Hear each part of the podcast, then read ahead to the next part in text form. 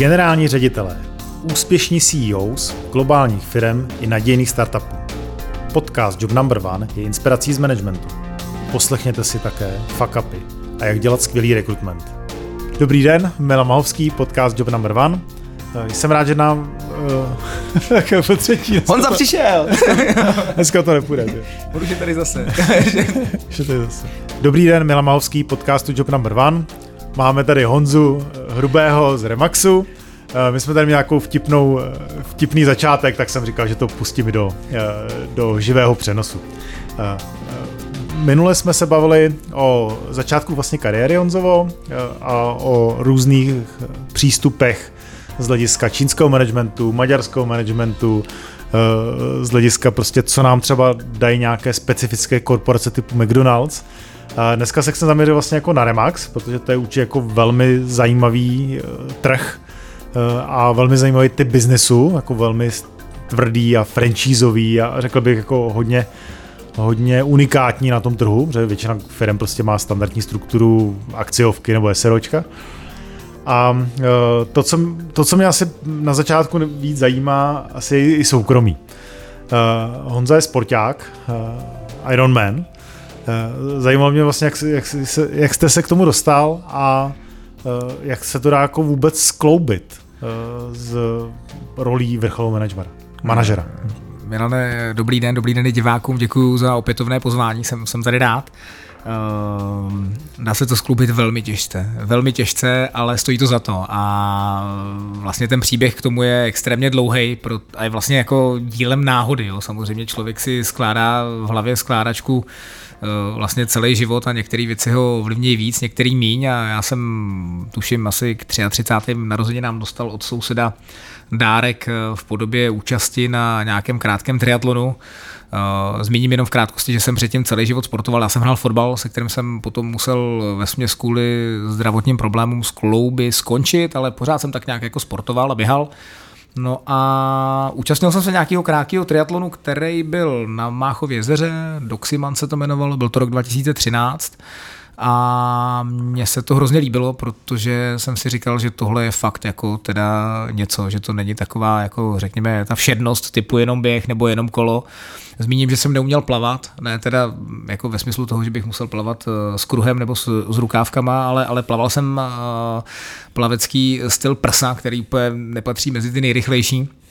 No a když jsem skončil ten závod, tak uh, jsem si říkal, hele, to je jako něco, co se mi líbí. No tak jsem si koupil silniční kolo, který jsem v té době neměl a tak nějak jsem jako s tím koketoval. Následně jsem eh, potom eh, změnil místo bydliště, přestěhoval jsem se eh, tady do Prahy, protože jsem předtím bydlel kousíček za Prahou a při jednom běhu jsem potkal, no potkal, při jednom běhu mě někdo předběh jako poměrně rychle a měl jsem pocit, že běžím taky rychle, takže jsem říkal do prčic, jako kdo, kdo, kdo to je. No a tak jsme se pozdravili, on- ten kluk se mě zeptal, jako co běžíš, a já říkám, nevím, 15 kilometrů nějakým tempem. On říká, aha, já běžím 18 a tempem asi o 20 vteřin rychlejší ještě než já. No.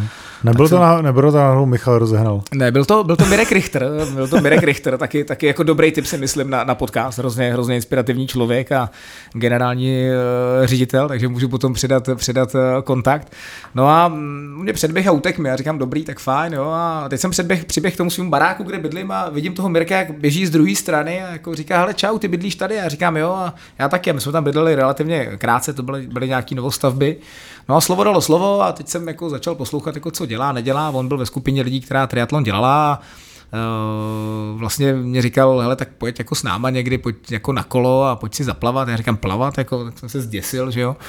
No, ale mě to prostě hrozně jako lákalo a líbilo se mi to a říkal jsem si, že vlastně je na místě jako vystoupit z toho komfortu, takový té pohody, jako běhat umím, to jsem uměl celý život, na kole taky jako trochu umím, ale plavat jsem fakt neuměl. No. A vlastně se dá říct, že jsem z toho měl jako docela velký expert, protože kdykoliv jsem to trochu zkoušel, tak ten kraul mi prostě jako nešel tak, jak bych chtěl. No. Takže to mi bylo 35 let, no a já jsem se rozhodl, že teda jako do toho půjdu, že se naučím plavat. A jenom zmíním, že, že při Ironmanu ta, ta vzdálenost je 3,8 km, která je před tím kolem 180 km a maratonským během, který je na závěr. A, a ta cesta k tomu je jako relativně dlouhá. Jo? Někdo má třeba talent a dokáže si to osvojit rychle. Mně to trvalo asi tři roky, než jsem se dostal, nebo dva roky, než jsem se stoupnul na první závod jako půl Ironmana, tam je teda poloviční vzdálenost.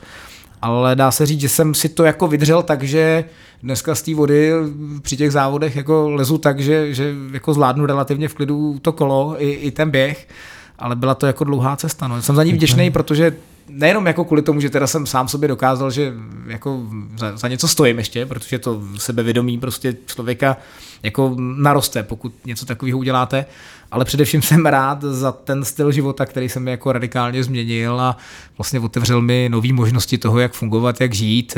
Poznal jsem spoustu skvělých lidí, triatlon je opravdu jako specifický v tom, že to nedělají úplně jako řeknu obyčejní lidi, ale dělají to lidi, kteří mají jako pevnou vůli a výdrž a poslední věc, kvůli který jsem vděčný, takže jsem díky tomu triatlonu poznal eh, skvělý eh, místa, který bych asi taky nenavštívil. Jo. Takže takže, to, takže Havaj už byla? Ne, ne, ne, já si myslím, že Havaj ani, ani, ani nebude. Já jsem teď prožíval uh, závod mýho dobrýho kamaráda, taky generální ředitel teďko uh, Electroluxu nově, tak taky další typ a uh, ten je asi o pět let mladší než jsem já, ten se tam kvalifikoval, protože na Havaji se člověk kvalifikuje právě hmm. ze závodu Ironman, kterých se koná po světě, troufnu říct, troufnu říct asi tak jako 20-30 ročně maximálně typuju a určitý počet lidí se má možnost kvalifikovat na mistrovství světa v dlouhém Ironmanu, což je Havaj. On tam byl a zvládl to fantasticky, takže zcela upřímně si myslím, že to je jako nechci říkat mimo moje možnosti, to není. On ty, on ty možnosti má každý, ale je to mimo můj zájem se tam,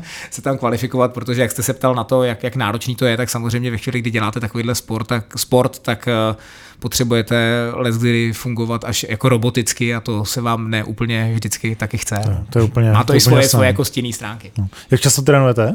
No, Teď moc ne, protože je takový jako podzim a dávám si trochu volno, ale pokud se podívám zpátky a já jsem absolvoval jeden dlouhý Ironman závod někdy začátkem letošního léta a tam jsem trénoval, řeknu, v průměru asi 12 až 15 hodin týdně. 12-15 hodin týdně znamená, že to je dvě hodiny denně. Dá se říct, pokud budeme průměrovat, tak jo. Tak, hmm. A jak to kloubíte s rodinou? No těžce, já mám tři dcery, samozřejmě, tři děti ve věku 2, 11 a 13 let a, a to je prostě náročný, tak logicky, jak jsem říkal, člověk musí být jako extrémně strukturovaný, musí, se, musí si zažít jako návyky typu ráno se vstává v 6, aby si byl v 6.30 v bazénu a máš třikrát v týdnu, čtyřikrát v týdnu vlastně jako tu první fázi splněnou Zároveň potom je to většinou rovnou do práce, eh, po příchodu z práce nějaký děti, no, v zimě potom trenažer, večer kolo a nebo nějaký výběh. Jo. Tam eh, jsou asi nejnáročnější ty víkendy, protože samozřejmě během toho týdne jako pomůžou jako ty ženy, které jako ty děti obstarají. Já říkám jako dvě ženy a já jsem rozvedený, mám jednu, která se mnou žije, to je ta, s kterou mám mladší dceru a ta a předchozí, tak ta zase musím říct, že skvěle funguje s těmi staršími dvěma, ale ty děti mám i dost často jako já obě dvě, Jasně. takže je to jako velmi náročný.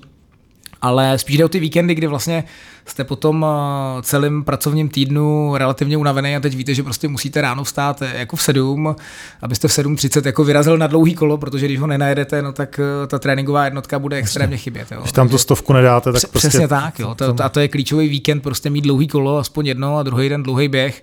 Bez toho si troufnu říct, že žádný Ironman vlastně jako není. No. Mm-hmm. Úplně mrazí, protože uh, já jsem se trošku naučil plavat na vysoké škole. Mm, Měli jsme mm. tam bývalého reprezentanta, jsem mu, jsem mu říkali Monty, ale už nevím, jak, jak se jmenuje. A to bylo jako ryba. Jo? Uh, to bylo neuvěřitelný, skočil do vody.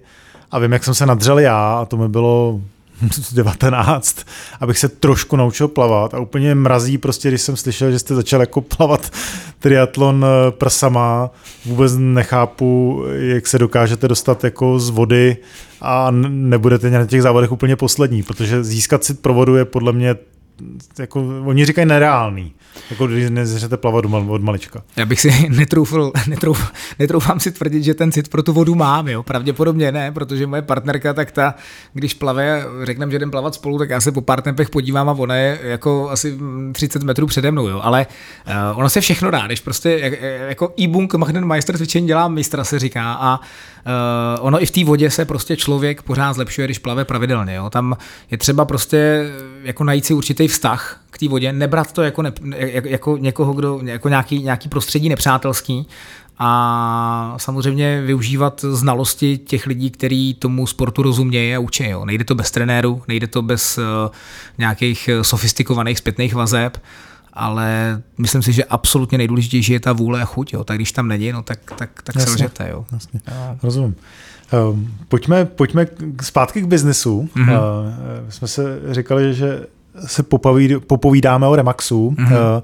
z hlediska jako toho typu managementu, co tam je jiný, v čem je to zajímavý, v čem je to naopak divoký, uh, to mě asi zajímá. Uh, ono je to podobné jako Ironman, jo? práce v těch realitách vlastně není ani tak práce jako v realitním biznesu, jako spíš práce ve vztahovém biznesu. Jo? Teď to trošku zjednodušuju, ale tenkrát, když jsem vlastně dostal nabídku jít řídit Remax, tak uh, jsem eh, vyjadřoval ty svoje obavy a říkám, hele, já jako rozumím retailu, rozumím tomu gastru, ale já jsem nedělal realitní biznis, mám nějakou jako soukromou zkušenost eh, s nemovitostma ale abych jako začal řídit největší realitní kancelář v zemi, nejsem si jistý, jestli to moje know-how jako je dostatečný. A majitel Remaxu, velmi inspirativní muž, pan Krajný, tak říká, hele, to se naučíš, to není žádná jako jaderná eh, věda, má to svoje principy, které nejsou tak složitý. Mnohem důležitější je to, jakým způsobem umíš budovat vztahy a pracovat s nima.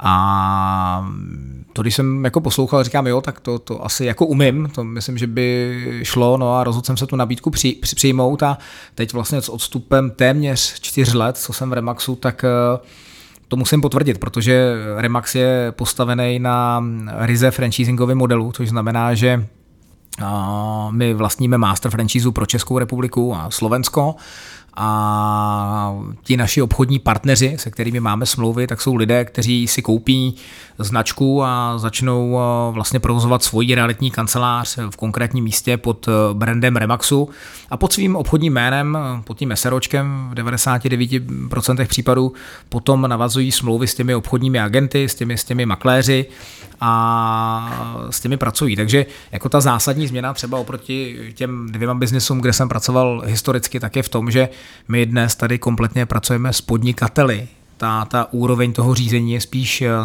partnerského charakteru, než teda toho ta centrála je direktivní, vymýšlí a diktuje. A v tom je to jako zajímavější, ale let kdy náročnější, protože ve chvíli, kdy máte partnery, kteří eh, jsou životně závislí jako na, na, na úspěchu té společnosti jako celku, tak logicky zvyšují i ta, ta svá očekávání od, od, od té matky, která teda by měla generovat nějakou úroveň služeb, měla by pracovat na tom, aby ta značka měla adekvátní reputaci, jméno na trhu, která jim potom umožňuje budovat uh, úspěšně ten svůj biznis. Takže uh, není to tak, že by to šlo řídit jako lusknutím prstu. Uh, musím říct, že až jako po dvou letech jsem se dostal do fáze, kdy můžu zodpovědně říct, že mám dobře nastaveny klíčové vztahy napříč tou organizací, protože je skutečně velká ale o to hezčí je potom eh, sdílet ten společný úspěch jo? a ten, ten zaplať pambu se nám jako daří docela dosahovat. No. Je, jestli chápu správně, vlastně tak jako hlavní rozdíl v řízení třeba firmy typu Mariono, kde, kde vlastně jako já si můžu šahnout a propustit vedoucího prodejny a tak dále. Vlastně já v zásadě poskytuju jako servis těm, těm franchisantům, jo, v tom je ten klíčový rozdíl? Nebo ještě něco Ří, Říkáte to tak, jo, říkáte to tak správně, protože v podstatě my máme franchisingové smlouvy. Tam má samozřejmě, ta franchisingová smlouva má nějaká, nějaká, nějaká pravidla, nějaká kritéria, ale já už nedosáhnu na toho makléře. To, to, to, ten makléř, to je, to je kolega, to je partner toho franchisanta a logicky já můžu říct, ale mně přijde, že je špatný. Mě, já si myslím, že by to tady mít neměla. On řekne, ale on mi vyhovuje. Jo. Samozřejmě já můžu v úzovkách zakázat být Remax v případě, že poruší etický kodex a naše jako poměrně uh, přísná pravidla související, souvis, související s tou prací na tom realitním trhu eh, související s užíváním brandingu a podobně. Eh, klíčová je pro nás ta etika, ale je to tak, jak jako říkáte, je to, je to partnerství. Jo. My sice máme v rámci eh, postavení těch subjektů eh, tu, tu dominantní roli jako, jako matka, ale není to už o tom, že bychom přesně mohli jako sahat úplně do těch spodních pater, jako třeba se to děje v těch ostatních jako typech biznesu. Jaký to má dopad prostě třeba jako na řízení marketingu? Vlastně ten jiný vztah.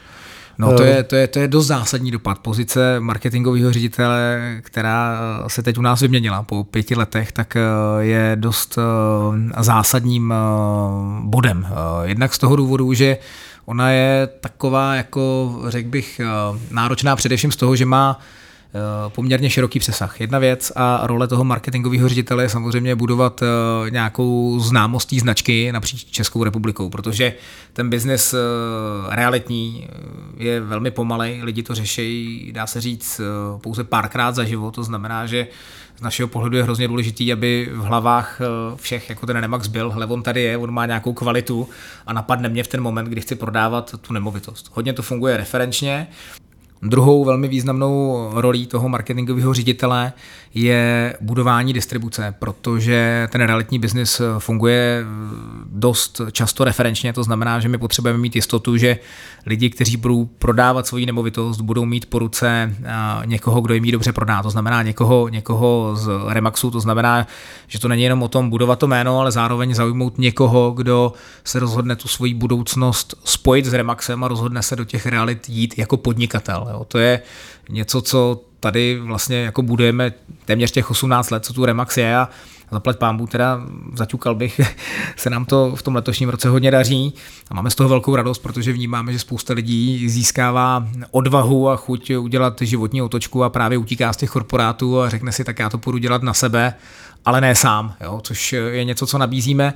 No a zároveň potom jsou tady ještě další dvě oblasti, které spadají do, řekněme, dikce toho marketingového ředitele a jednou z nich je tedy, řekněme, asistence těm našim franchisantům ve smyslu atraktivity pro makléře, to znamená, že my, my, my jsme vlastně jedna velká náborová agentura a snažíme se do toho našeho biznesu Eh, přilákat lidi, kteří mají ten podnikatelský potenciál a chtějí pracovat i jako, jako, jako makléři.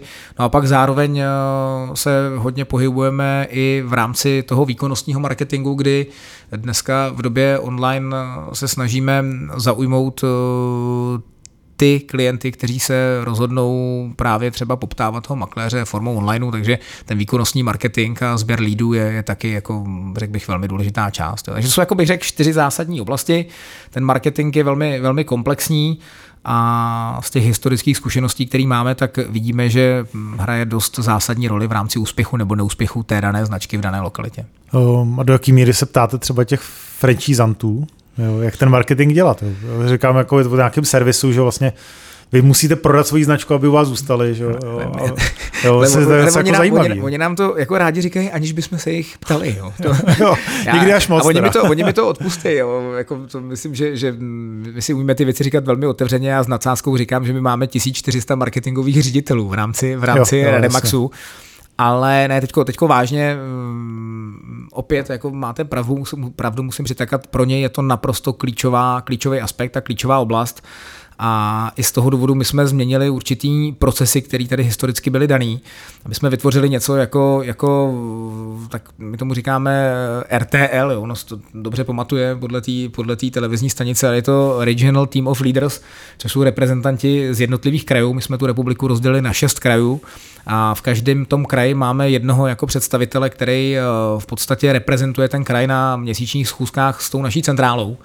A nám se tak jako pomohlo, nám se podařilo tímhle tím způsobem jako najít způsob určitý efektivní komunikace, jo? protože při tom množství těch názorů, při tom množství těch podnikatelů, říkám jich něco kolem 100, 100, 140, 130, tak eh, je těžký umět naslouchat tomu, kdo má nějakou validitu, kdo má nějakou řekněme, podporu, eh, pokud si to neuvěříte. Takže dneska to funguje tak, že v každém tom regionu probíhají schůzky jenom franchisantů, kde teda může být nějaká účast někoho z ředitelství a v podstatě ten, ten a říkám to velmi zjednoduše, a ten reprezentant toho regionu potom přijede na, na setkání těch ostatních a tam prezentuje už názor, který vlastně uh, koresponduje s většinou, která se uh, shodla v tom jeho regionu. Jo. Takže my tímhle tím způsobem jsme relativně snadno schopní pozbírat ty názory, který mají jako validitu a který mají uh, určitou podporu a potom s nás se dá říct, jako vybíráme řešení, které je aplikovatelný. Já nechci říkat na celou Českou republiku, protože vnímáme velký regionální rozdíly v marketingových strategiích, potřebách, chováních eh, jednotlivých klientů v určitých částí republiky, ale vlastně tímhle způsobem jsme se rozhodli fungovat druhým rokem a já se to nemůžu vynachválit. Jo. Takže nám to usnadňuje vlastně, vlastně potom aplikaci té marketingové strategie. A zároveň možná se zabezpečit tu spokojenost vlastně těch eh, franchisatů, že vlastně, protože oni si musí sami vytvořit tu strategii na nějaké jako regionální jo. úrovni. No, vlastně. a, a buď si ji vytvoří, nebo ji odsouhlasí, nebo můžou, můžou říct, my bychom byli rádi, kdyby jsme v našem regionu investovali eh, peníze do aktivity, které budou primárně souviset eh, s náborem makléřů nebo budou souviset s výkonnostním marketingem na sběr lídů na nemovitosti a podobně. Jo. Takže já myslím, že tahle ta jako variabilita, kterou taky vlastně jsme ochotní dělat a nabízet, eh, je v dnešní době naprosto nezbytná, protože Česká republika je prostě no. veliká. Po téhle zkušenosti, když byste se vrátil zpátky do, do Marionaudu, dávalo by to smysl to třeba dělat i jako v, v, v takovýhle, v takovýhle biznise, takovýhle styl marketingu, že sbíráte ty ty Já... nápady prostě od těch eh, vedoucích těch prodejen.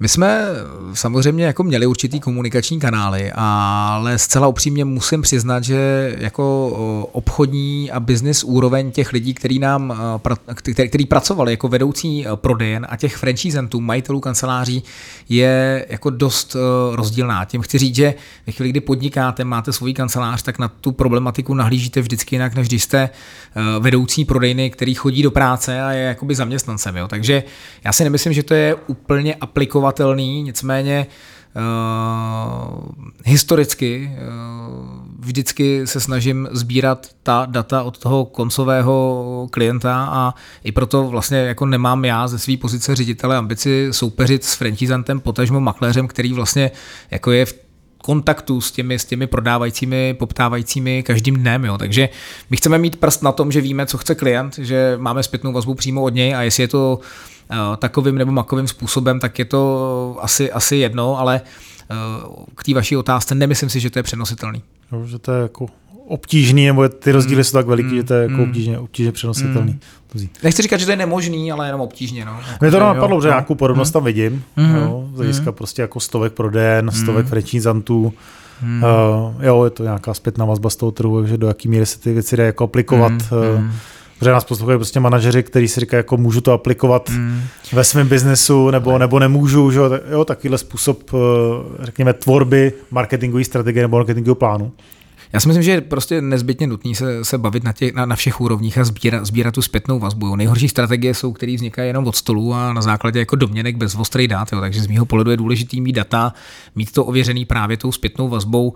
Tady prostě to, co si myslím, že je rozdíl, který mm, vnímám v Remaxu, tak je to, že tady my dostáváme velmi často relativně sofistikované návrhy toho, co bychom jako mohli dělat, nebo co bychom, když to, když to vezmu třeba na Mariono, no, tak tam opět spíš to má blíž k McDonald's, kdy vlastně jako ta centrála říká těm lidem na těch prodejnách, děláte, dělejte tohle, takhle jo. to dělejte, tohle je strategie a, a, a, tak jo. Ale i přesto je velká škoda, pokud se někde ty články jako vynechávají a, a nemají možnost promluvit a říct, jo, protože každý, kdo pracoval ve větší firmě, tak eh, byl svědkem toho, toho že, že ten člověk na té prodejně prostě říká, hele, to snad není možné, co oni tam vymysleli nahoře. Oni tady snad nikdy nebyli. A to se prostě děje jedno, kde jste a slycháte to i jako zákazník, kdy vám prostě eh, prodavačka řekne, hele, to jako oni, já tady nemůžu. Jo. A to je, to je děsivý, to nechcete jako ředitel. Jo.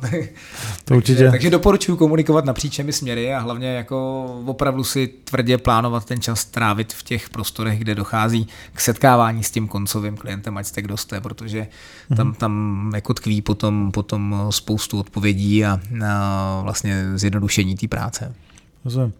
Když jsem vlastně poslední dva, tři roky, eh, to je nějaký období, kdy už vlastně působíte v Remaxu, eh, to období je asi hodně divoký, přece jenom eh, covid, teďka válka na Ukrajině, s tím realitním trhem jako hýbe změny v, vlastně ve financích států, že jo, nějakých reposazeb a tak dále. Eh, to je tak jako jeden velký krizový management, eh, nebo, nebo jak je to?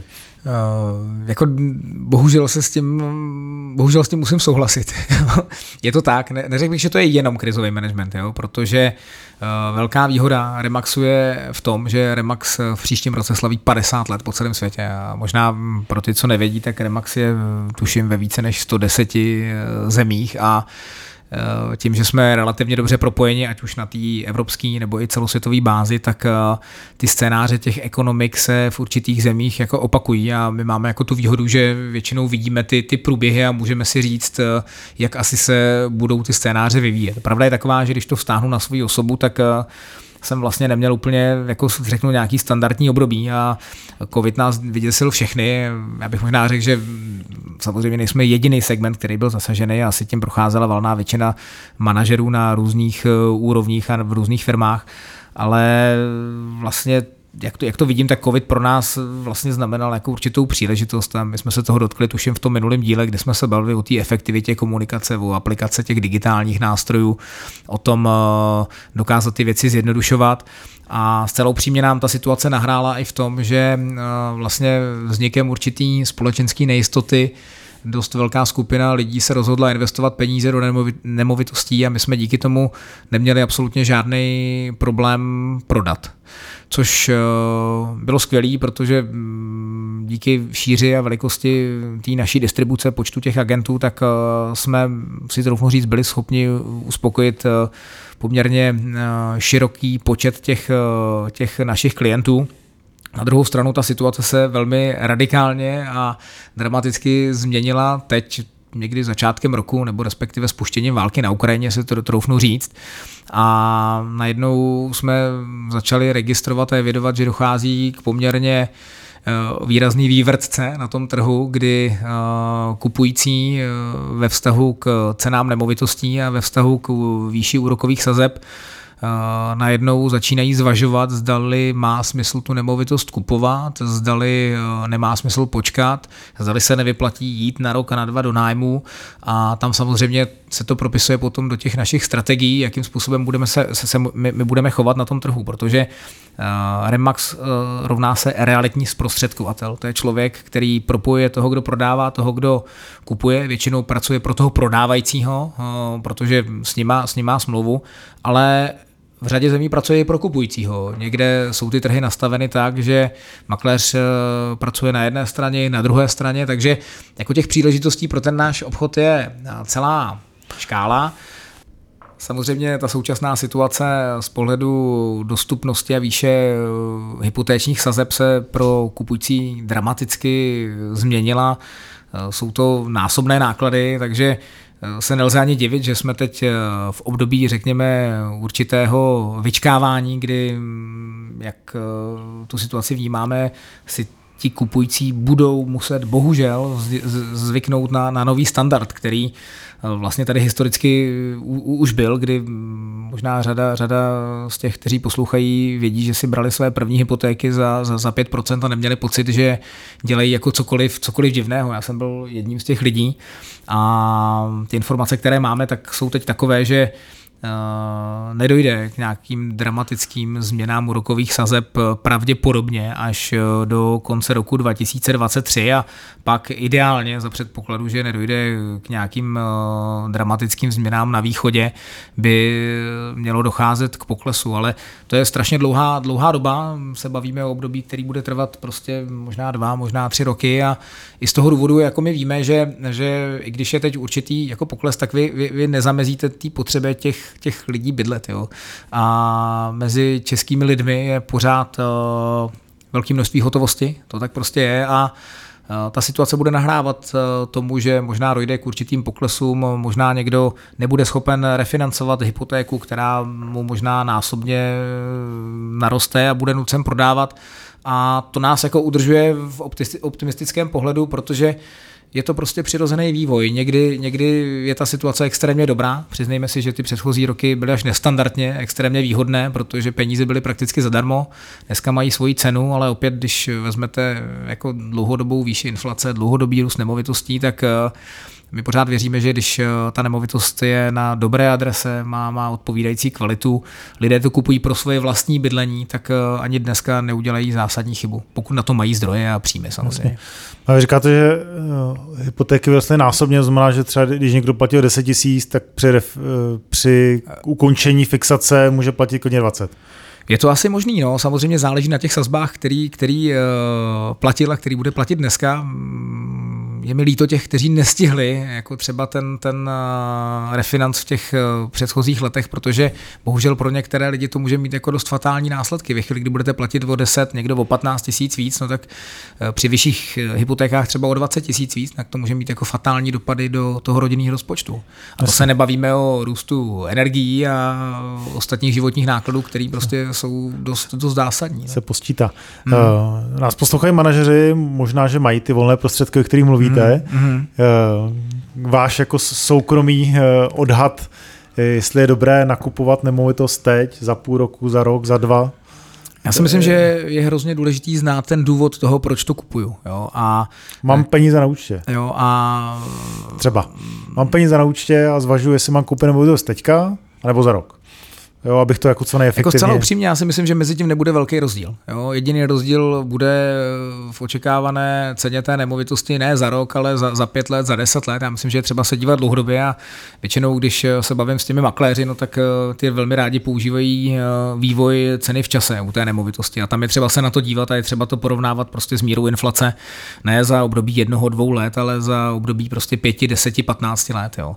A mm, i pokud teď dojde, řekněme, k drobnému poklesu, někdo říká 10% třeba nemovitostí, tak pořád eh, já jsem bytostně přesvědčen, že pokud bychom tady seděli za pět let, potažmo za deset let, tak rozhodně neproděláte, pokud si tu nemovitost koupíte. Samozřejmě bych vám nedoporučoval kupovat nemovitost, která není v technickém dobrým, technicky dobrém stavu, není v dobré lokalitě, jedná se mm, o, mm, já řeknu, neudržovaný třeba panelový byt, ale pokud se budete bavit o pozemku, pokud se budete bavit o novostavbách, tak uh, tam bych se nebál. Mm-hmm. Tím někoho nenabádám, ale z vlastní, zkuši, z vlastní zkušenosti můžu třeba teď říct, že jsem měl možnost koupit uh, pozemek v Praze a Rozhodl jsem se do toho jít i přesto, že určitou část budu financovat hypotékou, protože prostě jsem přesvědčen o tom, že z dlouhodobého hlediska nedělám špatně. Tak pokud je to na metru, tak, tak určitě ano. Já děkuji moc za, za takové jako zhodnocení, protože mm. myslím si, že jsou to jako zajímavý pohled mm. prostě člověka, který má nějaký nadhled a předpokládám, že prostě každý manažer nějakým způsobem ve svém investičním portfoliu řeší, eh, jakým způsobem vlastně tu část nemovitostí jako má.